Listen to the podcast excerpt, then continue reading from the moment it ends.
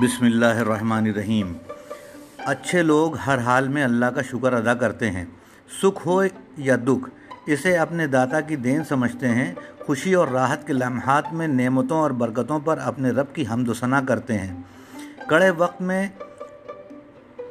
تسلیم و رضا کے پیکر ہوتے ہیں اور اسے اپنے ایمان اور استقامت کی آزمائش سمجھ کر اپنے خدا سے امداد اور استعانت کی دعا مانگتے ہیں، لیکن سب انسان ایک جیسے نہیں ہوتے۔ سچ تو یہ ہے کہ دنیا میں کثرت ان لوگوں کی ہے جو ہر راحت اور خوشی کو اپنا حق سمجھتے ہیں۔ ان کی خواہش یہ ہوتی ہے کہ دنیا کی ساری دولت ان کے قبضے میں آ جائے، ان کا جاہ و حشم دنیا کے باقی سب لوگوں سے زیادہ ہو، اور دولت اور اقتدار کے حصول کے لیے وہ اپنا زمین، اپنا ضمیر، اپنا ایمان، اپنی آن سب کچھ قربان کر دینے کے لیے تیار ہوتے ہیں۔ دولت، اقتدار اور مرتبے کی خواہش جھوٹی بھوک کی طرح بڑھتی ہی چلی جاتی ہے اور کم کبھی نہیں ہوتی۔ حضرت لقمان ایک امیر کے یہاں ملازم تھے۔ وہ شخص حضرت لقمان کا عاشق و دل دادہ تھا اور حضرت لقمان کے بیٹی کو اپنے بیٹوں سے بھی زیادہ چاہتا تھا۔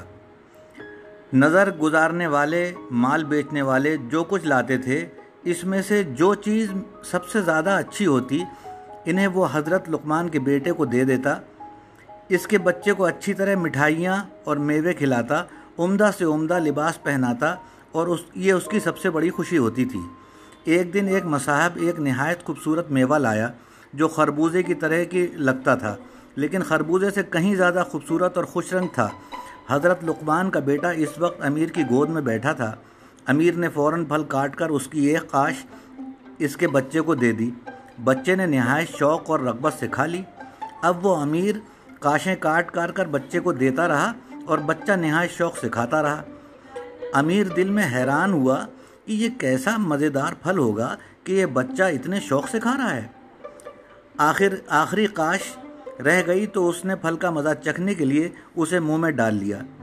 قاش منہ میں رکھی ہی تھی کہ آنکھیں باہر نکل آئیں۔ وہ پھل نہایت کڑوا تھا، بالکل زہر کی طرح۔ اب تو امیر کے تعجب کی انتہا نہ رہی، فوراً پھل تھوک دیا۔ کافی دیر تک پانی سے کلیاں کرتا رہا منہ کی کڑواہٹ دور ہو جائے۔ تب یہ سنبھلی تو امیر نے بچے سے پوچھا کہ بیٹا، اتنا کڑوا پھل تم اتنے شوق سے کس طرح کھاتے چلے گئے؟ وہ حضرت لقمان کا فرزند تھا، بولا، آقا، ہر روز آپ مزیدار اور شیریں پھل اور مٹھائیاں کھلاتے رہے اور میں کھاتا رہا۔ آج اگر ایک کڑوا پھل کھاتا کھانا پڑا تو کیا میں اتنے دنوں کا احسان بھول جاتا؟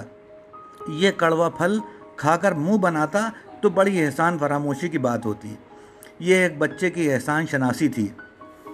ہم میں سے کتنے ایسے ہیں جو میٹھا میٹھا ہپ اور کڑوا کڑوا تھو کہنے کے عادی نہیں ہیں، اور کتنے ایسے ہیں جو سرد و گرم زمانے میں اپنے دل، اپنے ضمیر کو آسودہ نہیں ہونے دیتے، جو ان تمام راحتوں اور نعمتوں کو جو انہیں میسر ہیں فراموش نہیں کر دیتے۔